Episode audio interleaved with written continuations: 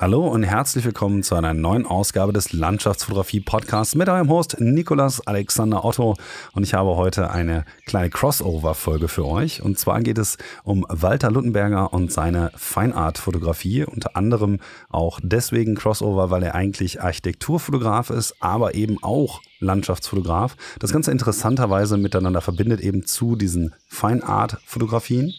Also haben wir uns so ein bisschen mit dieser Trias beschäftigt, wie also der Feinart-Stil von ihm so ein bisschen daher rührt, dass er eben auch Architekturfotograf ist, klassischer Werbefotograf eigentlich von der Ausbildung her, aber eben auch mit Herz und Seele Landschaftsfotograf und wie diese drei Stile sozusagen sich zu einem Ganzen ein bisschen verbinden, aber auch hier und da, gerade wenn es um das Marketing geht, auch so ein bisschen voneinander abgegrenzt werden, fand ich auf jeden Fall eine sehr interessante Thematik und gerade die Feinart-Aufnahmen solltet ihr euch auf jeden Fall auch anschauen. Die findet ihr auf der fotoreiserei.at, dort in der Galerie für Feinart. Ansonsten könnt ihr die natürlich auch bei mir in den Shownotes finden unter www.nikolasalexanderauto.net und da eben in der Sektion, wo die einzelnen Podcast-Folgen unter Blogcast, glaube ich, zusammengefasst sind. Da sind dann eben auch genau die Aufnahmen, über die wir gesprochen haben. Und von meiner Seite aus bleiben noch ein paar Kleinigkeiten anzumerken. Und zwar als allererstes möchte ich mich bei allen von euch bedanken, die einen meiner Kalender vorbestellt haben. Die Kalender sind jetzt geliefert worden. Ich habe schon ein paar eingepackt und die gehen die nächsten Tage raus. Falls ihr noch einen adoptieren möchtet, solltet ihr das am besten innerhalb der nächsten Woche tun.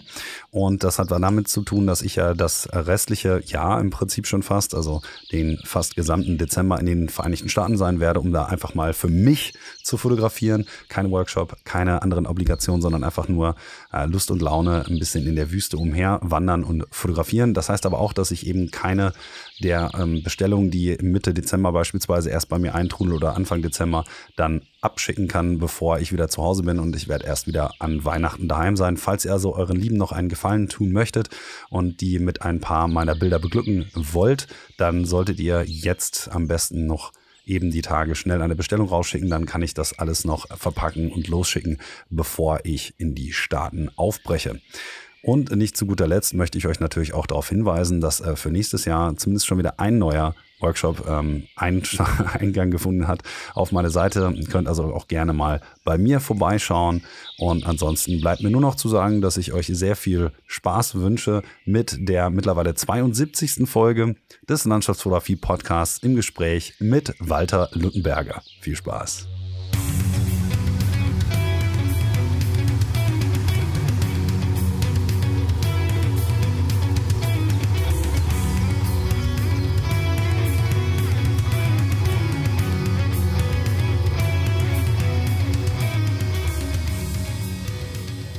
Hallo und herzlich willkommen zu einer neuen Ausgabe des Landschaftsfotografie Podcast. Heute mit niemand anderem als Walter Luttenberger hier im Podcast für euch. Erstmal herzlichen Dank, dass du heute Abend hier mit uns im Podcast bist. Herzlichen Dank, dass du ein wenig mit uns über deine Fotografie sprechen magst. Herzlich willkommen hier im Podcast. Hallo Walter.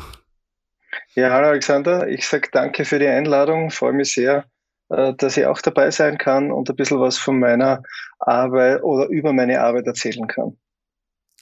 Ja, du wurdest ja auch schon von einigen Leuten übrigens empfohlen, nicht unter anderem auch zuletzt von äh, Sven Hert, ist ja auch ein guter Kollege ah, von uns ja. beiden.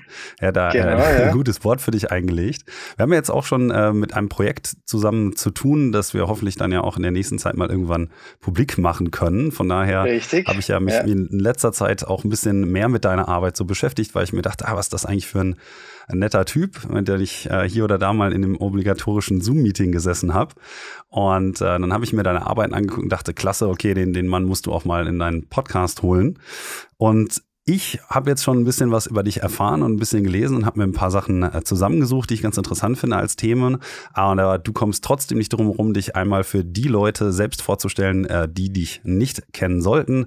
Und dementsprechend ist meine erste Frage, wie bei den meisten Podcast-Folgen eigentlich, wie du eigentlich zur Fotografie und zur Landschaftsfotografie gekommen bist.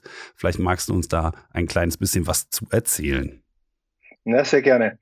Äh, zur Fotografie bin ich äh, schon vor längerer Zeit gekommen und zwar äh, war das 1987, äh, wo ich bei einer äh, Matura-Reise nach Amerika mir meine erste Kamera gekauft habe und äh, dabei ist ein, ein, ein Feuer entstanden, äh, das ich dann gleich umgemünzt habe und, und eine Lehre als Fotograf angefangen habe. Und äh, Entschuldigung, eine Lehre als Fotograf angefangen habe und äh, seitdem, äh, seit den späten 80er Jahren äh, als Fotograf arbeite. In dem Bereich habe ich mich äh, auf die Architekturfotografie äh, gestürzt sozusagen, weil mir Architektur auch immer interessiert hat. Äh, ich arbeite sehr gerne mit Linien, mit Perspektiven und, und äh, habe das dann später äh, zuerst einmal im privaten Bereich auf die Landschaftsfotografie auch übertragen. Ja? Und äh, das ist dann der, der Wunsch, gute Landschaftsaufnahmen zu machen, ist immer stärker worden. Und schlussendlich auf einer Burma-Reise äh, 2007 äh, ist auch dieses Feuer vollends erfacht worden und äh, seitdem äh, mache ich das eben genauso leidenschaftlich wie die Architektur der Hotelfotografie. Aber du hast eine klassische Ausbildung als Werbefotograf, glaube ich, gemacht, wenn ich das richtig in Erinnerung habe. Äh, wie bist du denn eigentlich sozusagen von der Werbefotografie zur Architekturfotografie gekommen? Das ist ja jetzt auch nicht unbedingt die natürlichste äh, Transition. Ja, manchmal äh, führt was, was man, was man macht, äh, dazu, dass man erkennt, dass das nicht das Richtige ist.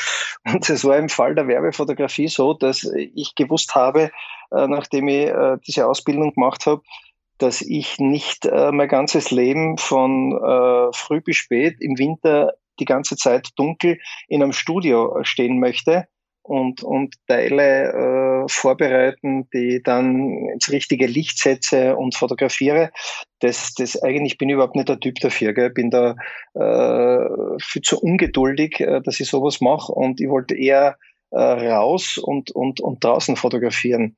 Und äh, die, das, äh, wie soll ich sagen, das, das, das Studium der Fotografie äh, hat sich äh, damals ein bisschen gematcht mit, mit einem der Architektur. Also die Architektur hat mich immer schon interessiert und von daher äh, habe ich dann äh, versucht, beides miteinander zu verbinden.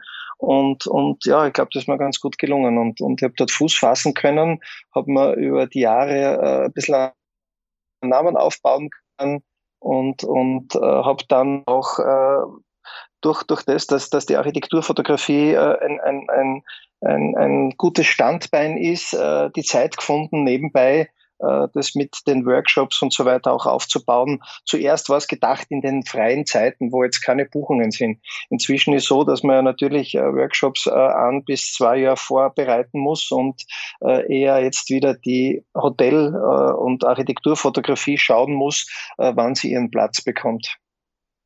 Ich finde es eigentlich ganz interessant, dass viele, viele von meinen Gästen eigentlich keine klassische Ausbildung in der Fotografie haben und dass du zum Beispiel mhm. jetzt mit Sven, glaube ich, ähm, eher in der Unterzahl bist, wenn ich das richtig im Kopf habe. Das könnte durchaus sein, das könnte durchaus sein, ja. Die meisten sind ja eher so wie, naja gut, ich, ähm, ich weiß gar nicht, ich bin irgendwie so dazwischen. Ich habe ja zumindest Fotografie an der Uni gehabt, ähm, habe jetzt aber auch keine klassische Ausbildung. Da gibt's ja gar nicht mehr ja. so viele, die das irgendwie aus diesem Metier sozusagen langsam rüber migriert sind. Und daher finde ich das eigentlich ganz interessant, dass ich persönlich jetzt glaube, dass man bei dir diese Ausbildung und auch den Stil in der formalistischen Bildsprache so ein kleines bisschen wiederfindet. Hast mhm. du noch ein paar Arbeiten aus deinem früheren, sag ich mal, Leben jetzt eigentlich, äh, auf die du noch besonders stolz bist, bei denen du sagen würdest, okay, das war sozusagen der Anfang meines eigenen Stils? Äh, ja, schon, aber das ist, das ist, muss ich sagen, schon deutlich später gekommen. Ne? Also ähm, die Arbeiten, die, die, die ich am Anfang gemacht habe, äh, die müsste ich jetzt teilweise aus dem Archiv rausholen, um sie mir anzusehen. Ja. Also die, äh, die liegen dort schon seit Jahren gut archiviert. Äh, ich ich habe wirklich das Gefühl, dass bei mir äh, mit dieser Burma-Reise, äh, die ich 2007 gemacht habe, äh, sich einiges geändert hat. Ja. Und, und ich äh, den, den, den Beruf der Fotografie jetzt nicht mehr als reinen Broterwerb gesehen habe. Also so trocken war es vorher auch nicht, wie es sich jetzt anhört, aber äh, ich habe äh, zu dem Zeitpunkt zwei kleine Kinder gehabt, eine Familie, äh, ein, ein, äh, ein Haus hat erweitert werden müssen und, und solche Sachen. Eben diese Sachen, in denen man im normalen Leben äh, auch durchaus gefangen ist. Und, und äh, 2007 waren dann meine Kinder schon am Alter, wo man sagen kann, äh, man kann einmal für ein paar Wochen auch weg sein und, und äh, da, da geht man ihnen dann nicht mehr so ab und, und wenn man zurückkommt, freuen sie sich ja wieder, dass man da ist. Und äh, deswegen habe ich dann auch äh, ab diesem Zeitpunkt jährliche Reisen gestartet, die ich selbst initiiert habe, mir einfach ein, eine Destination ausgesucht. Und im Winter, wenn die Architekturfotografie meistens ruht, äh, bin ich dann eben äh, in diverse Länder gefahren für drei bis vier Wochen und, und, und habe mich da mehr oder weniger fotografisch ausgetobt. Ja. Ja, gut, es gibt ja einige Leute, ich meine, das ist ja bei mir jetzt gar nicht mal so anders, obwohl ich jetzt prinzipiell kein Architekturfotograf bin, ähm, yeah. die eben neben dem, was sie beruflich dann eben als Fotografie betreiben, immer noch auch ganz klassisch einfach reisen und dort eben fotografieren. Da kenne ich ja einige, die jetzt zum Beispiel eher im Metier der Landschaftsfotografie weniger beheimatet sind, sondern viel mehr zum Beispiel in der Hochzeitsfotografie oder auch in der Produktfotografie, die dann die Kamera mhm. auch immer mit auf die Reisen nehmen und dann halt dort eben andere Sachen fotografieren. War das für dich dann dementsprechend so ein kleines bisschen der Ausgleich, den du für dich dann entdeckt hast auf dieser Burma-Reise? Ich kriege ja schon so ein bisschen das Gefühl, dass das eigentlich einer der wichtigen Knackpunkte in deiner fotografischen Geschichte war. Ja, es war, es war wirklich so ein Knackpunkt, glaube ich auch. Äh, äh, als Ausgleich, ja, würde ich schon sehen. Ja. Also über den Sommer hat es immer viele Termine gegeben oder Frühjahr bis Herbst. Und, und der Winter ist, ist eben eher ruhig, weil die meisten Architekten äh, oder auch neu eröffneten Hotels und so weiter ihre, äh, ihre Gebäude eher mit, mit einer grünen Wiese und mit Sonnenschein und blühenden Bäumen fotografieren wollen, als in einem trüben Winter, wo halt hauptsächlich Nebel oder sowas vorherrscht. Und, und deswegen hat es mit dem Wind einfach gut gepasst, um da einfach dann fortzureisen und, und einmal ganz was anderes zu machen. Ursprünglich war sogar die Idee da, äh, dass man, oder wollte ich eigentlich nach China oder nach Singapur, irgendwo, wo interessante Architektur ist, um, um, um die Architektur woanders zu fotografieren. Aber im Endeffekt war es, war sehr gut, dass ich mir dann ein anderes Thema gesucht habe und, und in Burma Landschaft, aber auch sehr viele Porträts gemacht habe. Äh, wobei man bei meinen Porträts äh, auch, wenn man genau hinschaut, den, den, den Zugang zur Architektur sieht, weil ich auch da äh, nicht anders kann, wenn ich jetzt eine Person fotografiere, dass ich schaue, dass im Hintergrund die Linien gerade sind, wenn er vor dem Gebäude steht und nicht irgendwo schiefe Linien zu sehen sind. Also ist schon ein bisschen ein leichter Fluch, das Ganze. Hm, ich glaube eher, das ist ein Segen. Aber gut, das ist äh, Geschmacksfrage. Es ist eigentlich so, dass du dann in deiner Freizeit auch gelegentlich mal Architektur fotografierst. Also ich ähm, möchte ja jetzt eigentlich noch keinen Vorweggriff machen und noch mal ein bisschen bei quasi der Architekturfotografie bleiben, bevor wir weitergehen. Ähm, ja. Aber du fotografierst ja gegebenenfalls auch bestimmte Gebäude mal nicht unbedingt für einen Auftrag, sondern vielleicht auch einfach, weil du den Architekturstil besonders interessant findest. Durchaus, durchaus, ja. Also ich habe äh, eine eine Oman, Entschuldigung, Oman-Reise gemacht, äh, bei der ich dann einen, einen dreitägigen Stopp in Dubai eingelegt habe, äh, einfach weil ich schon äh, sozusagen in der Nähe war und, und, und äh, einen Zwischenstopp gemacht habe und äh, habe dort natürlich dann äh, intensiv Architektur fotografiert. Ich bin dann dort gar nicht in die Wüste gefahren, weil ich gewusst habe, das kommt dann äh, bei, den, bei den drei Wochen Oman äh, anschließend eh noch äh, zum Tragen und habe wirklich in Dubai äh, nur äh, Architektur fotografiert. Ja. Und, und das kommt auch äh, in anderen Gegenden, wenn, wenn interessante Architektur ist, äh, natürlich fotografiere ich die. Also das, das interessiert mich immer. Äh, das ist jetzt nicht was, was ich sage, das ist mein Job und sonst interessiert es mich nicht, sondern äh, das habe ich ja, das mache ich aus einer gewissen Leidenschaft heraus und, und, und deswegen äh, gibt es jetzt keinen Ort, wo ich sage, na, da brauche ich jetzt nicht äh, Architektur oder Landschaft fotografieren. Äh, das ist leider auch äh, für die Familie im Urlaub genauso gewesen, dass ich dann eben teilweise ausgerückt bin und, und, und dort dann vor Ort fotografiert habe, wenn wir in der Toskana oder sonst irgendwo waren. Aber es ist jetzt nicht so, dass du einen bestimmten Stil hast, den du bevorzugst, oder? Also ich, ich frage das, weil ich zugegebenermaßen immer mal wieder mit meinem Kollegen Philipp Lutz äh, Pläne schmiede, mal eine mhm. Tour zu machen, die eigentlich dem äh, sehr retrofuturistischen Stil des Brutalismus gewidmet sein sollte, weil wir ja ganz viele mhm, mhm. Bauten in, gerade in Europa, aber auch überall sonst auf der Welt haben, die diesen Baustil, der ja nun mal eigentlich aus Sichtbeton sozusagen besteht zum Großteil, mhm, mhm. ähm, äh, also im Zeichen dessen irgendwie stehen sollte. Und ich äh, habe mich so ein bisschen gefragt, ähm, weil das so eine Renaissance erlebt eigentlich, dieser Baustil, auch durch so Filme wie jetzt zum Beispiel Dune oder so oder andere Werke von äh, Denis Villeneuve, in denen das mhm. sehr mhm. profiliert irgendwie vorkommt. Ob das so ein Stil ist, mit dem du was zum Beispiel auch anfangen kannst oder ob du eigentlich primär dich eher auf andere Architekturstile selber so spezialisierst, die dir besonders gut gefallen.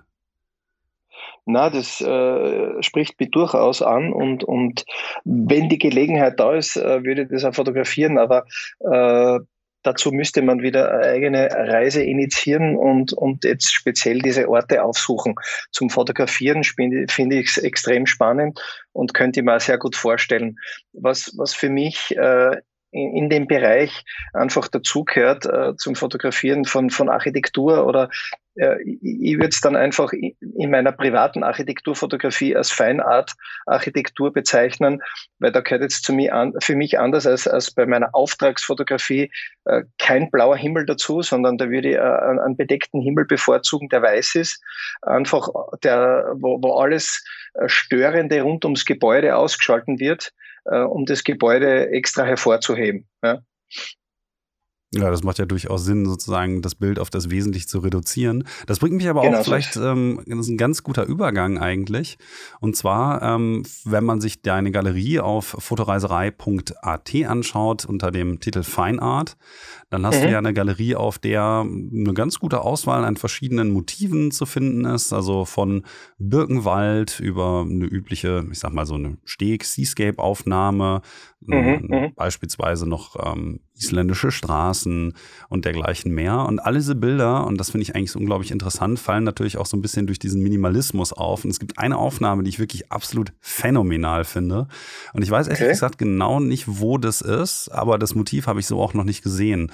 Das ist eine Aufnahme von, ich denke mal, es sind am Strand aufgestellte ähm, Sonnenschirme aus Schilf, die allerdings komplett ja, eingeschneit sind. Im Schnee. Mhm. Genau. Magst, magst du mal kurz ein bisschen was über den Entstehungsprozess von dieser Aufnahme sagen, bevor wir quasi das Ganze ein bisschen weiter öffnen und so über diesen Stil an sich vielleicht ein bisschen sprechen? Aber mich hat einfach diese Aufnahme so fasziniert, dass ich unglaublich gerne wissen würde, wie und wo und warum diese Aufnahme bei dir eben im Portfolio gelandet ist. Ja, da muss ich trotzdem ein bisschen ausholen, weil äh, ich habe dann eben äh, gleich, gleich 2007, nachdem äh, sozusagen da ein Feuer entfacht wurde durch die Reise, äh, auch angefangen zu überlegen, was, was kann ich in diesen Tagen machen, wo keine Auftragsfotografie möglich ist. Und, und in Österreich, Deutschland, überhaupt in Mitteleuropa teilweise oder im, im, in den nördlicheren Bereichen haben wir halt doch einige Tage dabei, wo wir äh, aus Gründen von eben bedeckten Himmel, Regen oder sonst irgendwas äh, solche Sachen nicht machen können. Und, und da ist mir eben diese, dieser Stil äh, äh wirklich, wirklich eigentlich reingelaufen. Man hat zu der Zeit dann noch nicht viel äh, von, von sowas gesehen oder du, du bist noch nicht so überschwemmt worden mit, mit solchen Aufnahmen. Und, und dann war einfach, äh, dann war das Gedankenspiel da. Ja? Nicht, nicht einfach jetzt äh, dorthin zu gehen oder irgendwo hinzugehen und versuchen, solche Aufnahmen zu machen, sondern einfach drüber nachzudenken, äh, wann kann sowas besonders gut wirken? Was ist das, was mich selbst dran triggert? Wann, wann gefällt es mir? Weil das ist immer für mich das, das Allerwichtigste. Es muss mir selbst gefallen. Es, es muss mir Spaß machen beim Fotografieren. Es muss mich hinreißen. Ja? Und, und, und das Zweite, dann vielleicht noch, ist dann ein bisschen später dazukommen. Und, und was hat man eventuell noch nicht so oft oder noch, vielleicht sogar noch gar nicht gesehen? Ja? Und, und das war damals das, äh, wo ich sofort reagiert habe, wie ich gehört habe, die, die Szene, die du meinst, ist nämlich am Neusiedlersee, äh, am, am, am Strand in Breitenbrunn. Und, und wie ich äh, mitgekriegt habe, dass frischer Schnee gefallen ist, habe ich mich sofort, oder dass frischer, frischer Schnee im Anlauf ist, habe ich mich sofort vorbereitet und, und äh, bin dann in der Früh schon ins Burgenland gefahren und habe dann äh, mit dem richtigen Wetter, mit dem für mich richtigen Wetter äh, dort diese, diese Sachen fotografiert. Ich habe so ein bisschen das Gefühl, dass die Aufnahme, ja, ich sag mal, so ein bisschen Pass pro Toto auch für den weiteren Stil dieser Galerie so ein bisschen steht. Ähm, mhm. die sich für mich so ein bisschen, wenn ich das mal ganz stümperhaft zusammenfassen möchte, so ein bisschen durch so einen leicht desaturierten Stil, vielleicht ein kleines bisschen verwaschen, eher high-key äh, und mit sehr formalistischer Bildsprache aufwartet. Ähm, hat das so ein bisschen den Einfluss daher, weil du schon sagtest, du magst Linien und sowas, ähm, spielst gerne mit denen und verwendest schätzungsweise ja auch ein Tilt-Shift, damit die Linien nachher alle so wirklich aussehen, wie man sie in der Realität wahrnehmen würde. Ähm, ist das so ein bisschen dein Stil oder wie würdest du den selber im Prinzip für dich einordnen? Ja, ich, ich würde sagen, das ist vollkommen, vollkommen richtig interpretiert. Äh, das ist, das ist genau so passiert oder ich würde es ich auch eher ziemlich so, so beschreiben. Äh, es ist auch ein bisschen ein Unfall gewesen. Ich war ich war in, in Venedig und, und habe am Vorabend äh, die Hochzeit von einem Freund in der Nähe fotografiert und war dann mit einem befreundeten Maler in Venedig. Er ist malen gegangen, ich bin fotografieren gegangen und ich habe irgendeine Einstellung vom Vorabend noch in der Kamera drinnen gehabt und habe die erste Aufnahme, die ich gemacht habe, gleich einmal komplett überbelichtet. Ja. Und, und äh, übliche Reaktion, äh, ich war eigentlich schon am Löschen und, und schaue mir die Aufnahme dann aber noch einmal genauer an und, und, und denke mir eigentlich, das, das Gebäude, das ich gerade fotografiert habe, das, das schaut jetzt noch besser aus, als wenn ich über die Kamera hinweg äh, auf das Gebäude schaue. Ja. Also die, die Fassade war schon leicht ausgerissen, aber die, die roten, äh, so dunkel weinrote Holzbalken haben richtig zum Leuchten angefangen. Ja. Natürlich durch die längere Belichtungszeit habe ich den Effekt auch gehabt, das Boot, das unten vorbeigefahren ist, leicht verschwommen war und so weiter. Und das hat mir sofort bockt und ich habe äh, den ganzen Tag diese falsche Einstellung unter Anführungszeichen nicht mehr rausgegeben und habe so durchfotografiert. Und, und, und dann äh, aus dem raus ist es dann so gekommen, dass ich das halt immer mehr verfeinert und immer mehr äh, ausgearbeitet habe, bis ich dann äh, zu dem kommen bin, äh, wie, wie diese Serien jetzt äh, für mich ausschauen. Und für mich war es eigentlich immer, es gibt ja auch in, in, dieser Fotografie einen Stil, wo, wo das alles sehr dunkel ist. Ja. Aus irgendeinem Grund war es für mich immer das Weiß, das Helle, was mich angesprochen hat, äh, immer das, das ganz Helle statt dem, statt dem Dunklen. Ja, man sagt ja auch, also ich habe das neulich wieder bei Nick Page auch gehört, ähm, fand ich ganz interessant, eigentlich mal darüber so nachzudenken. Eine Quotation von Rick Salmon, der sagte sowas ähm, ähnliches wie Shadows are the soul of an image. Und mhm, äh, dann mhm. habe ich in der Vorbereitung dann deine Bilder gesehen, dachte, hm, interessant eigentlich, dass die zum Großteil, es gibt natürlich ein paar Ausnahmen, eigentlich kaum Schatten haben und meistens den, nicht den kompletten Tonwert ähm, nicht den kompletten Tonwert umfassen. Und gerade die Schatten sind meistens noch ein kleines bisschen angehoben. Ich schätze mal, dass du auch, ähm, wenn man das jetzt im Histogramm ausdrucken würde, keine hundertprozentigen Weißtöne meistens hast, sondern die oben auch immer ein bisschen beschneidest, damit das Bild nicht komplett weiß ist. Ich denke jetzt zum Beispiel so an die Birkenaufnahmen oder so, die wirken jetzt mhm, für mich mhm. auf meinem Monitor zumindest größtenteils, ähm, auch nicht überstrahlt oder irgendwie unangenehm hell, sondern eigentlich immer sehr angenehm. Das heißt, ähm, für mich sieht das Ganze auch so aus, als würdest du dir dann aber trotzdem sehr viel Gedanken darüber machen, sozusagen, wie hell die Aufnahme im Zweifelsfall dann noch sein darf, ohne dass die dann im Prinzip in Anführungsstrichen zu hell wäre, oder? Das ist, das ist richtig, ja. Äh, also ich habe am Anfang eben wie ich es gerade geschildert habe in Venedig, die waren ja, die waren dann absichtlich überbelichtet, die ich da den ganzen Tag fotografiert habe. Äh, ich glaube, ich habe das dann auch noch äh, zeitlang äh, sofort äh, getrieben, bis ich draufgekommen bin, eigentlich ist das nicht sehr intelligent, weil wenn ich die ganze Szene richtig belichte, das fertige Bild aber schon im Kopf habe, kann ich es ja immer noch so hell machen, wie es mir gefällt. Ja. Aus dem mhm. zu hellen Bild äh, kann ich, kann ich äh, in keine Richtung mehr gehen, sondern jetzt kann ich nur, nur äh, so, so, so retten quasi, dass die hellen Töne nicht zu weiß sind. Und das, das ist auch das, was ich jetzt in, in, in den Workshops und Fotoreisen äh, predige, dass, dass die Leute mit dem Histogramm arbeiten sollen und schauen, dass keine Überbelichtungen produzieren. Aber äh, es ist richtig, es ist genau, genau so ist es entstanden und, und, und die, äh, das Histogramm steht bei diesen Aufnahmen meist sehr, sehr weit rechts. Äh, wenig, wenig dunkle Töne dabei äh, und, und wenn geht, nicht, äh, Lichter nicht ausgerissen, ja, richtig.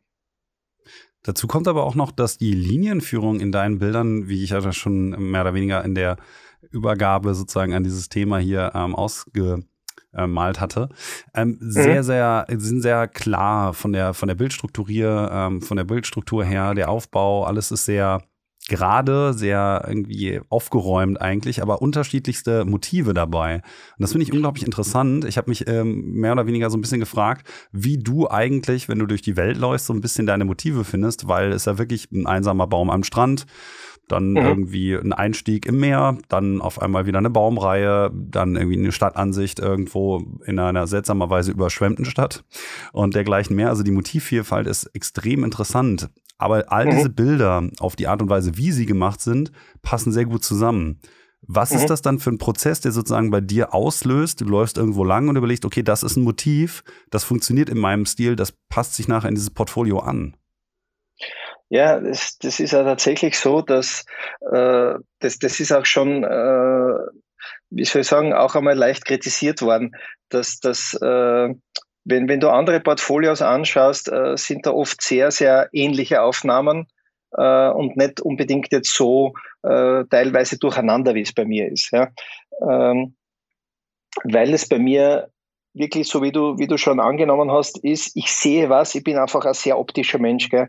Äh, ich habe gemerkt, dass, dass ich teilweise, wenn, wenn ich am Workshop unterwegs bin und, und da sind wirklich jetzt trotzdem acht Fotografen außer mir noch dabei, äh, dann, dann, dann sehe ich oft trotzdem noch was anderes oder mehr, äh, was denen nicht aufgefallen wäre. Ja. Und, und, und äh, da reagiere ich dann sofort und, und wenn ich es nicht gleich fotografiere, weil die Bedingungen nicht passen, dann, dann weiß ich genau, zu welchen Bedingungen äh, ich das so umsetzen kann, dass es, dass es für mich äh, perfekt passt und dass genau diese, dieses äh, Foto rauskommt, das ich haben möchte. Äh, du hast gesprochen von, von einer überschwemmten Stadt. Äh, mhm. Da habe ich zum Beispiel in den, in, in den Nachrichten gehört, dass in Bangkok äh, schlimme Überschwemmungen sind. Das war ich glaube 2009 oder 10 oder sowas. Ja.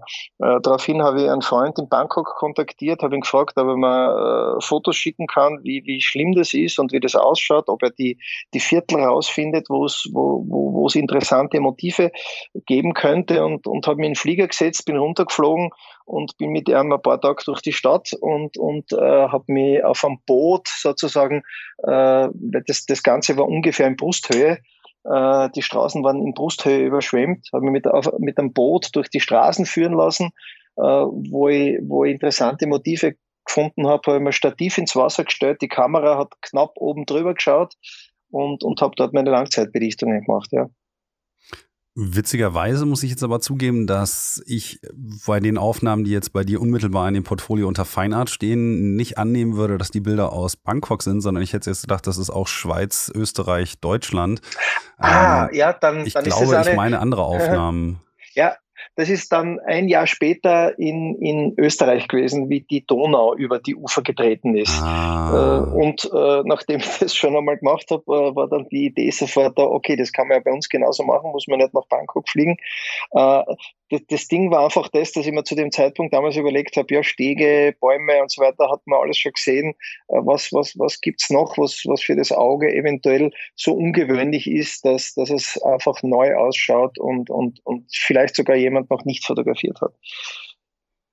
Ja, also ich muss zugeben, dass ich die Bilder, als ich die sah, dachte ich, okay, das ist eine interessante Mischung aus im Prinzip ja etwas Dokumentarischem, weil man normalerweise solche Bilder eher in einem. Zusammenhang sieht mit Nachrichten oder dergleichen aber eben in dieser strikten formellen Sprache, die du normalerweise in deinen Bildern, ich unterstelle dir das jetzt am laufenden Band, benutzt, und das fand mhm. ich auch was mal etwas, wie gesagt, was ich auch noch nicht gesehen habe. Und gerade das Bild, was bei dir auch dort eben mit den zwei Booten, die in der linkeren unten Ecke als Quadrat angeordnet sind, ähm, fand ich wirklich unglaublich faszinierend, weil selbst bei einem solchen Motiv, was man wirklich nicht oft sieht und üblicherweise jetzt von unserer Wahrnehmungsmodalität eigentlich auch eher mit, weiß nicht, Katastrophenjournalismus oder so in Kontakt gebracht werden würde, gedanklich, unglaublich ja. gut in diese Galerie reinpasst. Also ich musste, musste grinsen, als ich das gesehen habe und dachte so, ah, das ist, das ist einfach anders. Aber nichtsdestotrotz finde ich das unglaublich interessant, dass sich das auch, wie gesagt, einfach zusammen mit den ganzen anderen Motiven unglaublich gut einfügt. Und zumindest bei dieser Galerie ich den Eindruck hatte, dass du einen sehr idiosynkratischen Stil hast, den man einfach wieder erkennt, sozusagen. Ähm, mhm. Was im Endeffekt mich, ja. nochmal zu der Frage sozusagen zurückführt, äh, eigentlich machst du dir vorher Gedanken darüber, was jetzt zum Beispiel in diese Galerie reinkommt oder was du vielleicht eher unter Fotoreiserei jetzt auf Facebook oder dergleichen äh, woanders posten würdest, was eben nicht in diese Galerie reinkommt, weil du fotografierst ja auch noch ganz viele andere Dinge. Also, ne, wir haben ja schon gesagt, am Anfang in Burma, ich habe ähm, in dem Podcast von ähm, Arnold Schaffer habe ich auch gehört, dass du in Burkina Faso warst, äh, du machst Sachen in Marokko und so weiter und so weiter. Aber das ja. kommt sozusagen hier jetzt alles in der Galerie zumindest nicht zum Tragen. Das heißt, du weißt ja schon so ein bisschen auch, ob das motivisch zusammenpasst. Ähm, ich weiß nicht, wie viel sozusagen von diesem ganzen Korpus jetzt aus einem bestimmten ähm, Ideenkreis sozusagen kommt. Wie selektierst du die Bilder dann dafür aus oder wie suchst du dir deine Motive dann für diese Galerie? Ja, jetzt? also für, für mich ist es relativ, relativ klar, äh, für mich selbst zu sehen, was in die eine oder andere äh, Galerie reinpasst. Ja. Äh, die, die, es, gibt, es gibt sicherlich Überschneidungen, äh, wo, wo man sagt, äh, das, das, das passt genauso gut jetzt äh, zur Fotoreiserei dazu und, und, und das würden die Teilnehmer auch gerne vor Ort fotografieren. Aber ich hätte gesagt, in der, äh, im Großteil der Fälle ist, ist das, ist das eine, eine relativ klare Trennung äh, vom, einfach vom Stil her, so wie du es schon genannt hast, mit dem, mit dem Farbentsättigten und so weiter und, und der klaren Bildsprache. Äh, das ist in der, in der reinen Landschaftsfotografie, äh, ist das nicht immer so. Da, da suche ich dann äh, irgendwie auch andere Linien und, und äh, muss zugeben, dass wir da ja äh, auch bei anderem Wetter fotografieren oder bevorzugt bei anderem Wetter fotografieren und schauen, dass wir Sonnenauf- und Untergänge äh, erwischen ja, ich habe ich hab, äh, auch, äh, wenn ich einen, einen Feinart-Fotografie-Workshop am, am Neusiedlersee gebe, habe ich bis jetzt noch nie das Glück gehabt, dass wir äh, einen, einen, einen bedeckten Himmel dafür gehabt hätten. Also muss man es dann mhm. halt äh, ummünzen und, und halt auch äh, bei Sonnenaufgang äh, sowas äh, ähnliches produzieren. Ja. Ist eigentlich ganz interessant, weil du jetzt auch schon das Wetter sozusagen als ähm, Punkt mit zur Sprache gebracht hast.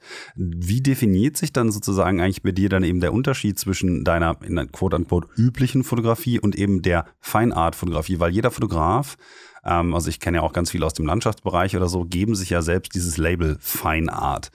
Was würde dieses Label eigentlich dann für dich explizit bedeuten? Ja, äh, wie, wie du schon kurz einmal gesagt hast, minimalistische Fotografie mit einer klaren Bildsprache, wo das Motiv äh, sehr deutlich und klar hervortritt und einfach einen eigenen Stil hat. Ja, so in der Art würde ich das bezeichnen. Okay. Äh, ähm, oder, oder auch, ja. sagen wir es anders, vielleicht äh, ein Bild, das man, wenn man es an die Wand hängt, auch äh, am, am ähm, öfteren Blicken standhält und, und nicht nach einer gewissen Zeit äh, ja, zum, zum Inventar wird. Also ich habe äh, eine von meinen, von meinen Island-Aufnahmen äh, aus einer Ausstellung, äh, das nicht verkauft worden ist, habe ich noch bei mir zu Hause an einer Wand hängen, beim Stiegenaufgang, da gehe ich jeden Tag des Öfteren vorbei, das ist einmal ein Meter groß, äh, ich gehe relativ knapp dran vorbei, natürlich am Stiegenaufgang und, und da finde ich immer wieder noch Details, die ich vorher noch nicht gesehen habe und ich schaue es einfach äh, auch nach, nach, äh, wann war das? Island 2014. Also ich schaue es ja nach acht Jahren noch total gern an und, und, und, und habe Freude an dem Bild. Gell?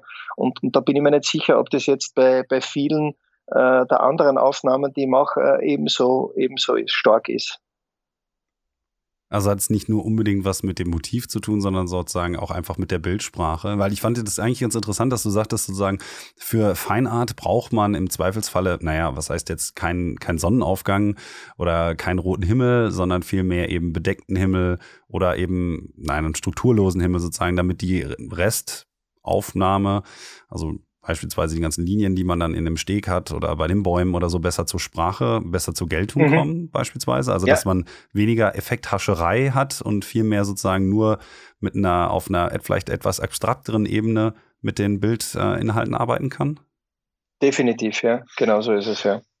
Hm. Dann da lass ich gar nicht viel ergänzen dazu. Hm, okay. Das nehme ich dann mal als, als Kompliment an. Ja. ähm, wie ist es dann bei dir eigentlich sozusagen? Du hast ja dann ähm, mehr oder weniger drei Steckenpferde. Ne? Also du fotografierst auf der einen Seite kommerziell eben Hotels beispielsweise, ähm, fotografierst mhm. für dich selbst dann auch noch Feinartaufnahmen und du mhm. fotografierst auf deinen Fotoreisen mit Teilnehmern halt noch, sage ich mal, ein bisschen ja, kitschigere Motive, ne? Klassische ja, Landschaftsfotografie, das, was ich eben genau. auch mache. Ähm, ja. Wie mehr oder weniger ist es dann so für dich, dass du da so einen so einen Schalter im Kopf hast, dass du das von der Herangehensweise mal umlegen kannst? Weil ich ja doch denke, dass das, auch wenn es natürlich wahrscheinlich so ein bisschen ineinander blutet, also ich behaupte ja nach wie vor, dass man deinen Ursprung in der Architekturfotografie, in deiner Feinartfotografie auf jeden Fall sehen kann, aber dass dann sozusagen dein Modus operandi sich jedes Mal ein bisschen ändert, je nachdem, wie du gerade eigentlich mit den Leuten oder auch alleine eben versuchst, Bilder zu produzieren? Äh, ich hätte fast gesagt, dass die, die Feinart-Fotografie ein bisschen eine Symbiose aus, aus den beiden anderen Teilen ist. Ja? Also äh, ich glaube, dass sie da viel vereint von der Landschaftsfotografie und eben mit den Linien von der Architekturfotografie. Wenn jetzt, äh, ich habe jetzt auch das aufgemacht bei mir mit, mit der Feinart, wenn jetzt zum Beispiel hernehme, ich weiß jetzt nicht, ob sie es immer gleich anordnet, aber ich habe da Aufnahme am Strand von Holland, wo äh, so weiße Umkleidekabinen sind. Äh, ganz, ganz eine einfache Aufnahme mit der Nummer 216 in der Mitte drinnen. Das ist für mich eben beides äh, Langzeitbelichtung. Dadurch werden hinten die Gräser, die im, im Wind geweht haben, werden, werden unscharf und, und vorne ist es klassisch in, in, in orthogonal, also im rechten Winkel auf das Motiv fotografiert. Äh, da, da vereint sie für mich beides zum Beispiel. Oder auch, äh, das habe ich lang bei meiner alten Website, habe ich das als, als Titelbild gehabt, äh, das, das Bain de Baki heißt es, in, in, in Genf ist es, in Genève. Äh, wo ich über den Steg auf dieses quer äh, stehende Gebäude, schmale Gebäude fotografiere, das eigentlich nur ein, ein Militärbad, ein altes Militärbad ist. Äh, und, und, und wie gesagt, da, da, da vereint sich für mich äh, beides ineinander. Da, da mache ich dann äh, die Langzeitbelichtung, äh, die ich vielleicht aus der Landschaftsfotografie habe, gepaart eben mit den schönen Linien der Architekturfotografie.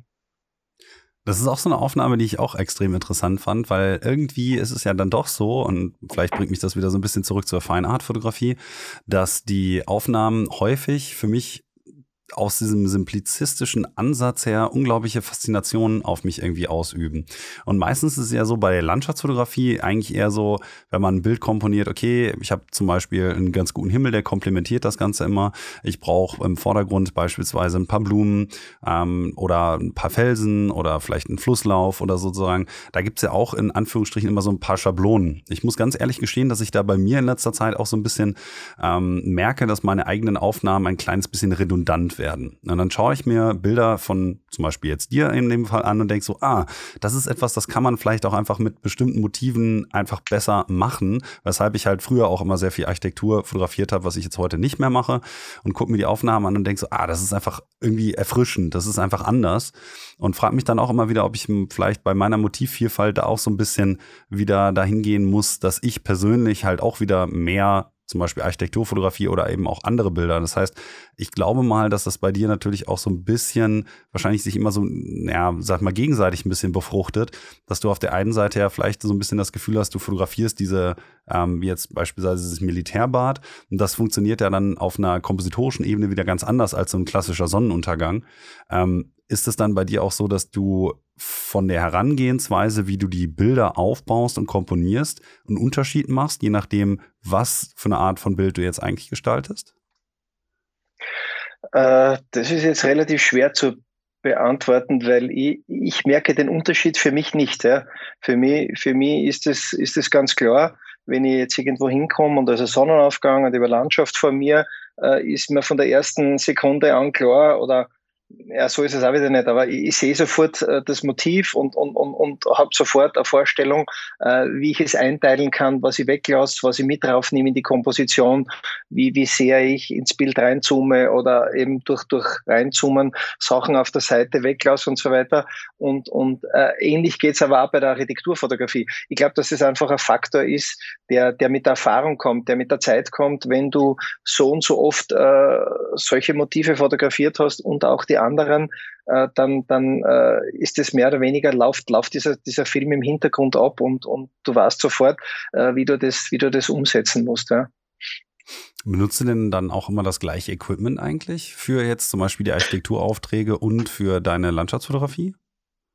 Na, wie du, wie du richtig vermutet hast, Fotografie, Architektur mit, mit Tilt-Shift-Objektiven. Also ich bin, ich, ich komme von der, von der Fachkamera ursprünglich, habe, mm. hab, wie ich mich selbstständig mhm. gemacht habe, 1994, äh, die, die ersten drei Jahre alles mit Fachkamera fotografiert, bis ich draufgekommen bin, dass das schon sehr aufwendig ist und, und äh, keiner mehr diese Größe braucht äh, an, an Material. Ja? Also äh, die, die Aufnahmen, die, die dann von, von den Dias und Negativen gemacht worden sind oder die, die Vergrößerungen sind teilweise kleiner gewesen als das Ausgangsmaterial oder in einer Zeitschrift kleiner drin gewesen als, als mein 9x12 Zentimeter Dia.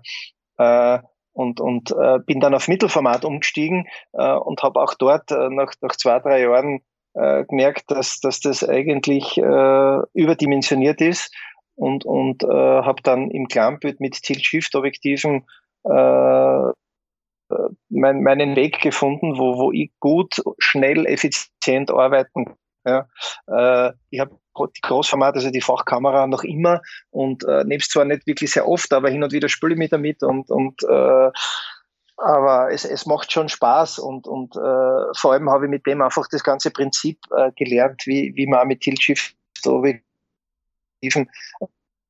und, und, und was, die, was die machen, weil im Grunde genommen ist es nichts anderes. Du kannst halt nur eine Ebene bewegen. Äh, bei, der, bei der Fachkamera kannst du hinten die, die Bildebene auch noch bewegen, nicht nur die Objektivebene und, und hast einfach mehr Möglichkeiten. Beim Tilt-Shift bist du ein bisschen einge, einge äh, ist es vollkommen ausreichend. Und, und wenn, ich, wenn ich aber auf einen Workshop fahre, habe ich dann alles im Rucksack, äh, in Architektur habe ich es im Rollkoffer, äh, muss dann immer hin und her packen, äh, alles doppelt zu kaufen, wäre, wäre zu aufwendig. Natürlich habe ich die gleichen Bodies äh, für, für, für beides, aber die Objektive sind natürlich unterschiedlich. Okay, ich hätte jetzt gedacht, dass beispielsweise, wenn man jetzt im Wald fotografiert, das weiß ich zum Beispiel von Kilian Schönberger und diversen anderen Kollegen, sagten natürlich zum Beispiel, dass es auch sehr praktisch sein kann, wenn man im Wald fotografiert, eben Tiltschiff dabei zu haben, eben damit zum Beispiel die Bäume nicht irgendwie einen lustigen äh, schräg, schrägen Winkel haben und dergleichen mehr. Also hast du dann in der Regel aber wahrscheinlich, wenn du sowas fotografierst, doch schon noch auch äh, ein 24 Tiltshift oder ein 19er Tiltshift oder was du halt gerade so benutzt, üblicherweise auch noch dabei, oder? Für die, für die Feinart-Sachen schon bei den Workshops. Aber wenn ich allein rausfahre für Feinart-Aufnahmen, da habe ich das schon gemacht, diese Baumserien, die du da siehst, äh, von, von Italien unten, wo diese symmetrisch angeordneten Bäume sind, da habe ich das des Öfteren gemacht. Ich habe äh, diese, es, es gibt ja äh, andere Zugänge. Man kann ja im Photoshop äh, ein ganz normales, scharfes Bild dann äh, so verwischen, dass es interessant ausschaut. Für mich war immer so, ich bin, ich bin halt einer, der, der muss alles vor Ort machen. Gell? Äh, bei mir muss das, muss das, äh, der, der Effekt, wenn ein Effekt da ist, schon so gut als möglich, was, was vor Ort erledigt werden kann, das, das mache ich. Ja. Und da habe ich halt mit dem Tilt Shift zum Beispiel gearbeitet, dass ich äh, während der Belichtungszeit äh, die, das Tief auf unten geschraubt habe. Ja. Dann mhm. bleibt es in der Ebene, es ist alles graut und, und die Bewegung habe ich trotzdem drinnen. Und, und irgendwann einmal habe ich dann herausgefunden, welche Bewegung mit was für einer Belichtungszeit für mich am besten funktioniert, äh, bei welchem Motiv. Und ja, das ist viel, viel äh, praktizieren und ausprobieren. Und, und äh, auch eben, wenn du es richtig machst und das Motiv passt, aber das Wetter passt nicht, also da müssen wirklich alle Komponenten zusammenpassen, dass dann äh, die Aufnahme so rauskommt, wie ich es mir vorstelle. Hm. Dann hast du aber häufiger mal Glück, würde ich sagen, weil wenn ich mir dein Portfolio so anschaue, dann sind da schon wirklich echt krasse Sachen dabei. Also Hut ab nochmal. Ähm, ich oh, möchte aber noch mal kurz. Ich war viel unterwegs. Ja? Oder, oder du warst viel unterwegs. unterwegs ja. Ich meine, gut, du bist ja auch Berufsfotograf und äh, ich meine, das muss ich ja jetzt für mich auch mal kurz feststellen und mich ein bisschen freuen darüber, äh, dass halt ich ja. keinen anderen Job mehr habe. Also das ist jetzt quasi das erste Jahr 2022, in dem ich keinen anderen Sehr Job schön. mehr habe, war ich dieses cool. Jahr natürlich auch wesentlich mehr unterwegs und wenn ich äh, mir die Anzahl der Bilder auf meiner Festplatte angucke, dann merkt man ja auch, dass das ein bisschen steigt. Also es mag natürlich auch einfach damit zusammengelegen haben. Ja, genau. Aber ich genau. unterstelle dir mal, dass du auch einfach ein guter Fotograf bist. Vielen Dank. Ja. ähm, ich wollte aber noch ein bisschen auch neben der Architekturfotografie und der Feinartfotografie natürlich auch über die Fotoreisen sprechen. Ähm, unter ja. anderem auch, weil ich das halt interessant finde, dass du das ähm, so ein bisschen voneinander auch getrennt hältst. Also man hat zwar auf der Fotoreiserei AT, also der Seite, wo auch deine Feinart-Galerie ist, so ein bisschen ähm, eben damit den Eindruck, okay, gut, der gute Mann hat eine feine Art Galerie, aber im Zweifelsfall ist es ja eigentlich eher die Primäranlaufstelle für zum Beispiel auch deine ganzen Workshops. Und wenn man dann auf die Workshop-Seiten geht, dann findet man eben Bilder, die sozusagen ganz andere Bildsprache eben haben. Und damit bewirbst du ja im Zweifelsfalle nochmal ein etwas anderes Klientel auch. Witzigerweise ist das aber auf der gleichen Homepage, während deine Architekturbilder eben auf mhm. walterluttenberger.com nochmal woanders sind. Ähm, Interessanterweise sozusagen hast du aber keine Galerie auf deiner Seite, wo einfach nur normale Landschaftsaufnahmen irgendwie drauf sind, sondern lediglich irgendwie eine Feinart-Galerie. Kann, kannst du mir noch mal kurz den sozusagen den Hintergrund erzählen, warum du dafür, also für die Landschaftsfotografie, nicht noch mal eine eigene Galerie hast? Ja, das ist äh, insofern insofern schwierig, weil ich nie gewusst habe, wie muss ich es trennen, soll ich es trennen. Äh, ich habe vorher eine Seite gehabt, walterluttenberger.com und, und es war so, dass, dass, dass dort am Einstieg hat man sich, äh, hat man wählen können, war dreigeteilt der Einstieg, drei Fotos, Hochformat, äh, eben Feinart, Architekturfotografie oder äh, Fotoreisen oder Fotoworkshops. Das sind für mich einfach diese, diese drei Bereiche, wobei man sagen muss, äh, die Architektur-Hotelfotografie äh, ist das, das das Geld bringt. Die, die, die, die Workshops, äh, Fotoreisen, äh, das wird immer stärker. Das ist auch schon sehr gut. Und, und die, die Feinart-Aufnahmen sind, sind eine mehr oder weniger Liebhaberei. Das mache ich einfach für mich. Äh, ich könnte es auch noch verkaufen, aber ich weiß nicht, wann, wann ich irgendwie das, das bewerben soll oder vielleicht noch einen, einen, einen Shop dafür machen und so weiter. Ja, also es ist so, dass, dass, ich, dass ich mir oft äh, zwischen den ganzen äh, verschiedenen Sachen äh, nicht äh, irgendwas anderes zu machen. Also das, das äh, überkommt immer das eine, das andere und, und geht immer hin und her. Also es ist schon schwer genug, jetzt Fotoreisen und Architekturfotografie auseinanderzuhalten. Ist jetzt da noch ein, ein dritter Teil an oder dabei, äh, wird mir das, glaube ich, äh, irgendwann äh, über den Kopf wachsen. Okay. Ja, ich hätte nur gefragt, also ich hätte es natürlich ganz interessant gefunden, sozusagen einfach nochmal eine separate Galerie zu haben, um mich einfach durch die Landschaftsaufgaben mal so richtig schön durchzuwühlen. Weil ich persönlich du, natürlich du jetzt so hm? Ohne spezielle Destination meinst du jetzt, oder? Genau, richtig. Also einfach, ähm, ja, weil okay. ich fand es halt interessant. Ja. Ich habe die ganzen anderen Bilder jetzt auf Facebook oder so, ist natürlich mit der Qualität immer so. Und Instagram, ich mag das eigentlich nicht besonders. Ich weiß, mhm. dass das jetzt, ne, der, sag ich mal, die Zukunft in Anführungsstrichen von vielen Leuten, wird zumindest so postuliert ist. Ähm, aber ja. ich persönlich eigentlich immer so eine, so eine gesammelte, ähm, Galerie immer ganz schön finde. Und ich habe mich dann halt für die ganzen Bilder immer einfach durch die Reisen durchgeklickt, weil jede Reise natürlich eine schöne äh, kleine Sammlung an Bildern hat. Jetzt zum Beispiel bei den Dolomiten auch viel aus dem Winter und so und dachte so, ah cool, die Aufnahmen sind auch klasse, aber sozusagen ja. jemand, der einfach sich nur eine Galerie angucken will, findet das nicht so ganz. Und deswegen daher kam meine Frage. Ähm, aber ist, ich, ist ähm, interessant, ja? weil über das habe ich noch nicht nachgedacht. Du hast vollkommen recht. Ja? Also äh, ein, ein, Überblick jetzt über Aufnahmen aus verschiedenen Ländern, wo du oder verschiedenen Destinationen, wo es nur darum geht, äh, die besten Aufnahmen rauszusuchen, habe ich noch nicht. Aber es ist ein, ein guter Denkanstoß, muss ich sagen. Ja, habe ich, habe ich ehrlich gesagt noch überhaupt nicht dran gedacht. Ja, aber danke dafür. also da würde ich mich Kann auf jeden Fall drüber freuen. Ja. Ähm, okay. Dann nochmal zu den, zu den Fotoreisen prinzipiell. Also ich habe ähm, in dem Podcast von Anna Schaffer, und das fand ich eigentlich irgendwie ganz interessant, ähm, gehört, wie du eigentlich dazu gekommen bist, sozusagen auch dein Wissen eben weiterzugeben. Das hatte mhm. mit einem ähm, Amerikaner, glaube ich, zu tun, den du mal irgendwo am Flughafen gefunden hast. Ähm, Richtig, ist eine ja. sehr unorthodoxe Geschichte und ich fand das eigentlich ganz äh, entertaining, sozusagen dem zuzuhören. Ich könnte natürlich die Leute jetzt einfach mal an den äh, Podcast ähm, von Arnold noch verweisen. Das werde ich vielleicht nachher in den Shownotes noch machen, weil ich darauf ja jetzt Bezug genommen habe. Aber vielleicht magst du ja. noch mal kurz eben dieses äh, Event einmal Revue passieren lassen für uns.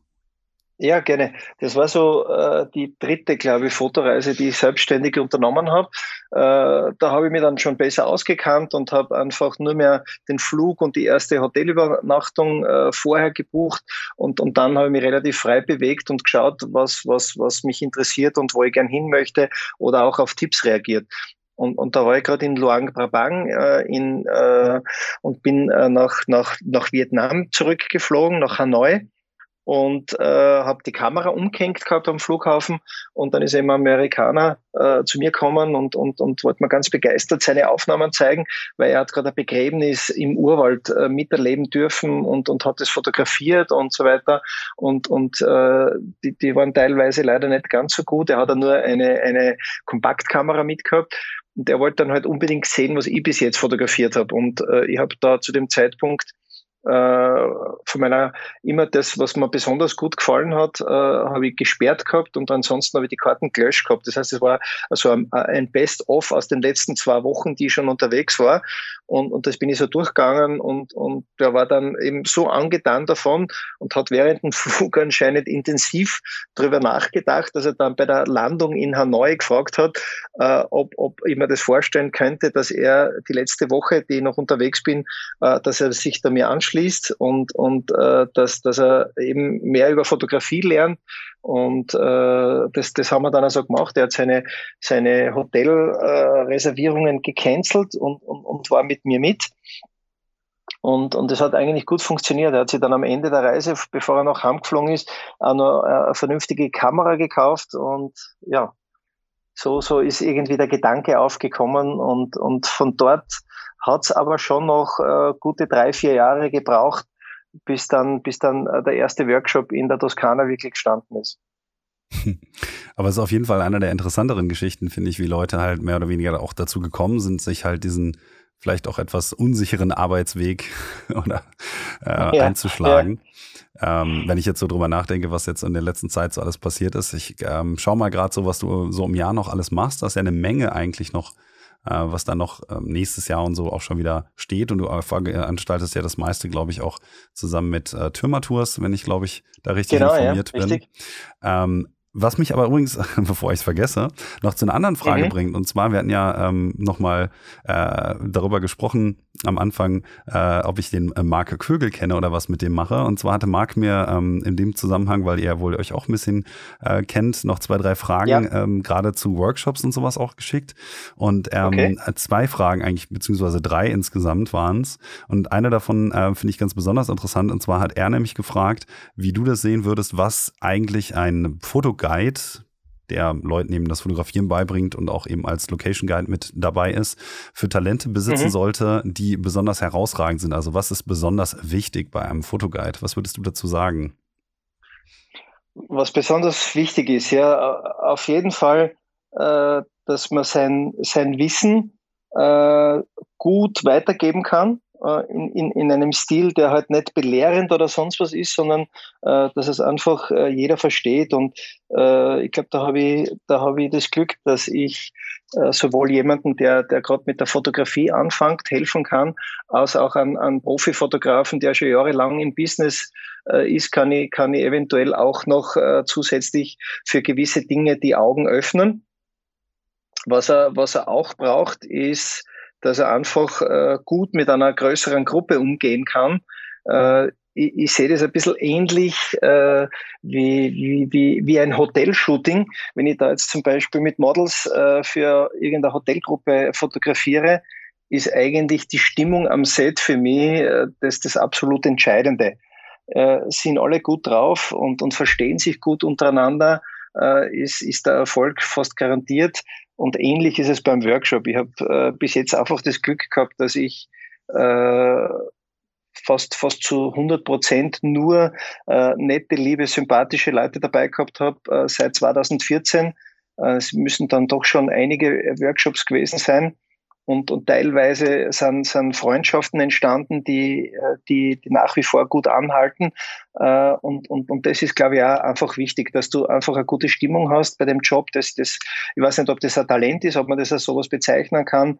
Aber äh, letztendlich geht's geht's natürlich drum oder na, für, für mich geht's jetzt beim Workshop nicht äh, als, als vorrangigstes, dass die alle mit, mit Top-Aufnahmen nach Hause gehen. Ich sehe den, den Lerneffekt, äh, sehe ich, äh, schätze ich höher ein. Also mir ist wirklich wichtig, äh, mein Wissen weiterzugeben und, und jemand, der bei mir war, dass der äh, gestärkt aus dem Workshop hervorgeht und, und mehr über Fotografie weiß und mehr äh, kann und, und, und, und selbstständig vor allem auch ohne mich dann äh, besser arbeiten kann als vorher. Und eben vor allem glaube ich auch, es ist trotzdem für viele eine Art Urlaub.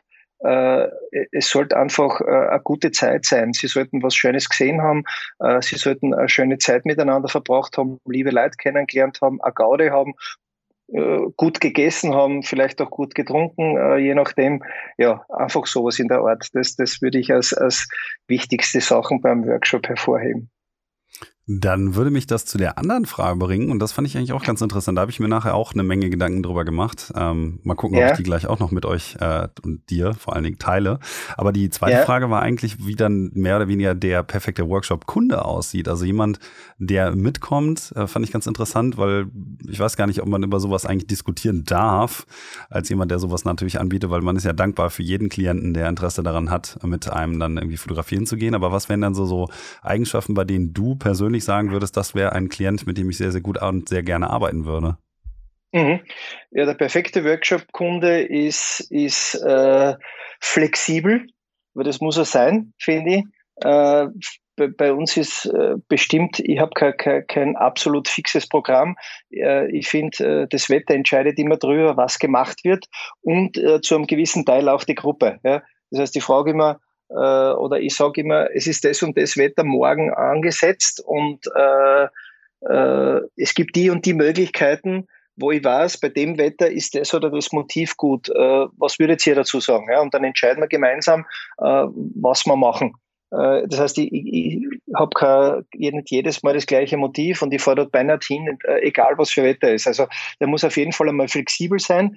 Er muss interessiert sein. Ja? Also das, das, das sind aber eh die meisten. Die, die kommen ja deswegen, weil sie, weil sie sich wirklich erwarten, einfach, dass sie, dass sie was dazulernen, dass, dass, dass, dass was weitergeht, dass sie, äh, falls sie wieder einen Workshop haben, auf einem anderen Level äh, dann wieder kommen und, und, und, und, und jedes Mal vielleicht ein bisschen höher raufsteigen und, und befriedigendere Ergebnisse äh, bei ihren Arbeiten haben. Äh, ja, und für mich, für mich gehört einfach dazu, dass die, dass die so nett und sympathisch sind, dass wir zusammen eine gute Zeit haben, dass wir uns einfach gut verstehen. Das, das ist für mich schon, der, der perfekte Kunde ist dann der, der zum Freund wird, wo ich, wo ich dann, äh, wenn ich, wenn ich in, in der Gegend bin äh, und einen Architekturjob habe, anrufe und sage, du, ich bin da, ich komme vorbei hast kurz Zeit, gehen wir was trinken oder so. Das heißt, man trifft sie oder man, man, man macht auch was außerhalb äh, der, der Workshops und, und das, das ist für mich der perfekte Workshop-Kunde. Naja, eigentlich ist es ja auch so ein bisschen so, dass man ähm, schauen muss, wie du schon sagtest, dass äh, eine der Fähigkeiten, die man als äh, Guide selber mitbringen muss, ist ja immer so ein bisschen eigentlich was mit People Skills. Ich glaube, das wäre jetzt auch so meine Antwort im Prinzip erstmal auf das, was Marc gefragt hat. Ich finde es eigentlich interessant. Mhm. Ja. Das ist natürlich ähm, eine Sache, die du nicht genannt hast, und das sage ich jetzt einfach mal, weil es so ein bisschen in eigener Sache auch ist. Ähm, ich mal das Gefühl habe, eine Sache, die ich ja. persönlich zum Beispiel bei Teilnehmern unglaublich wertvoll finde, ist, wenn ich Teilnehmer habe, die richtig hungrig sind. Weil ich finde es manchmal ein bisschen schade, also gerade ich habe jetzt dieses Jahr viele Workshops gegeben, äh, bei denen es um Nordlichter ging, ne, mit meinem Kollegen Cody Duncan. Und dabei kam immer so ein bisschen auf, dass mhm. natürlich dann die Leute auch irgendwann einfach ein bisschen müde werden.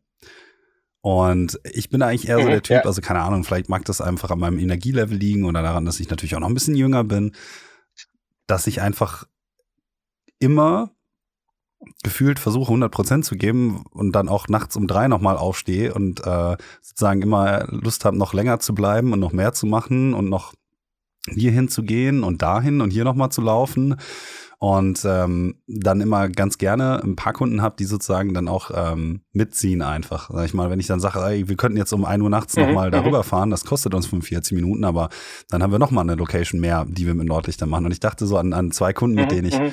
Anfang des Jahres äh, auf einem, einer Privattour in Island unterwegs war.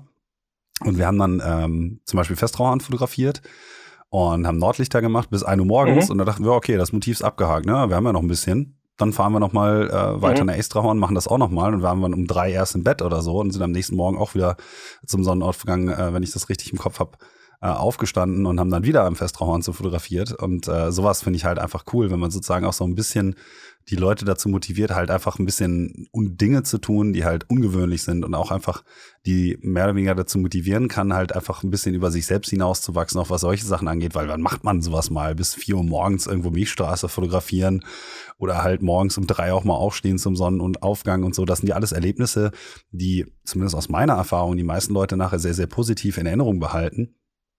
Und ich, ich, ich verstehe zwar, was du auch sagtest, das ist natürlich auch immer ein bisschen Urlaub und ein bisschen Entspannung.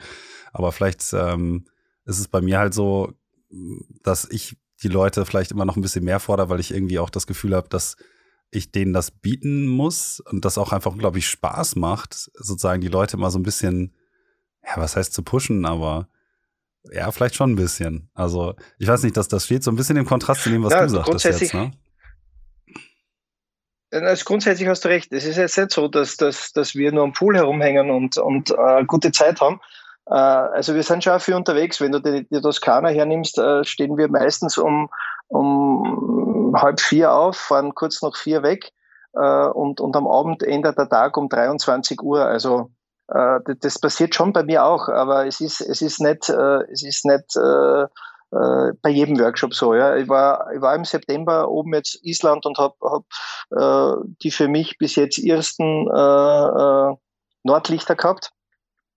Und, und äh, ich habe mit meinen Teilnehmern von äh, kurz nach Sonnenuntergang 8 Uhr äh, bis um eins fotografiert, dann wollten sie ins Hotel zurück und mir ist gleich gegangen wie dir. Mir gedacht, das, das kann nicht sein, äh, dass, dass, dass, dass ich jetzt schon aufhöre und mich hinlege und habe danach, bin nochmal rausgefahren, weil gerade auf Schneefelsen oben gibt es ja mehrere unterschiedlich gute Motive oder unterschiedliche gute Motive, äh, die in relativer Nähe zueinander liegen und bin dann noch einmal zwei Stunden rausgefahren. Aber ich habe es dann auch büßen müssen, weil ich bin doch schon ein bisschen älter als du und, und da muss ich sagen, dass das auch wahrscheinlich ein bisschen meine Zielgruppe ist. Gell? Also ich habe schon, ich habe schon auch äh, Leute dabei, äh, die halt deutlich über 40 und, und auch über 50 sind.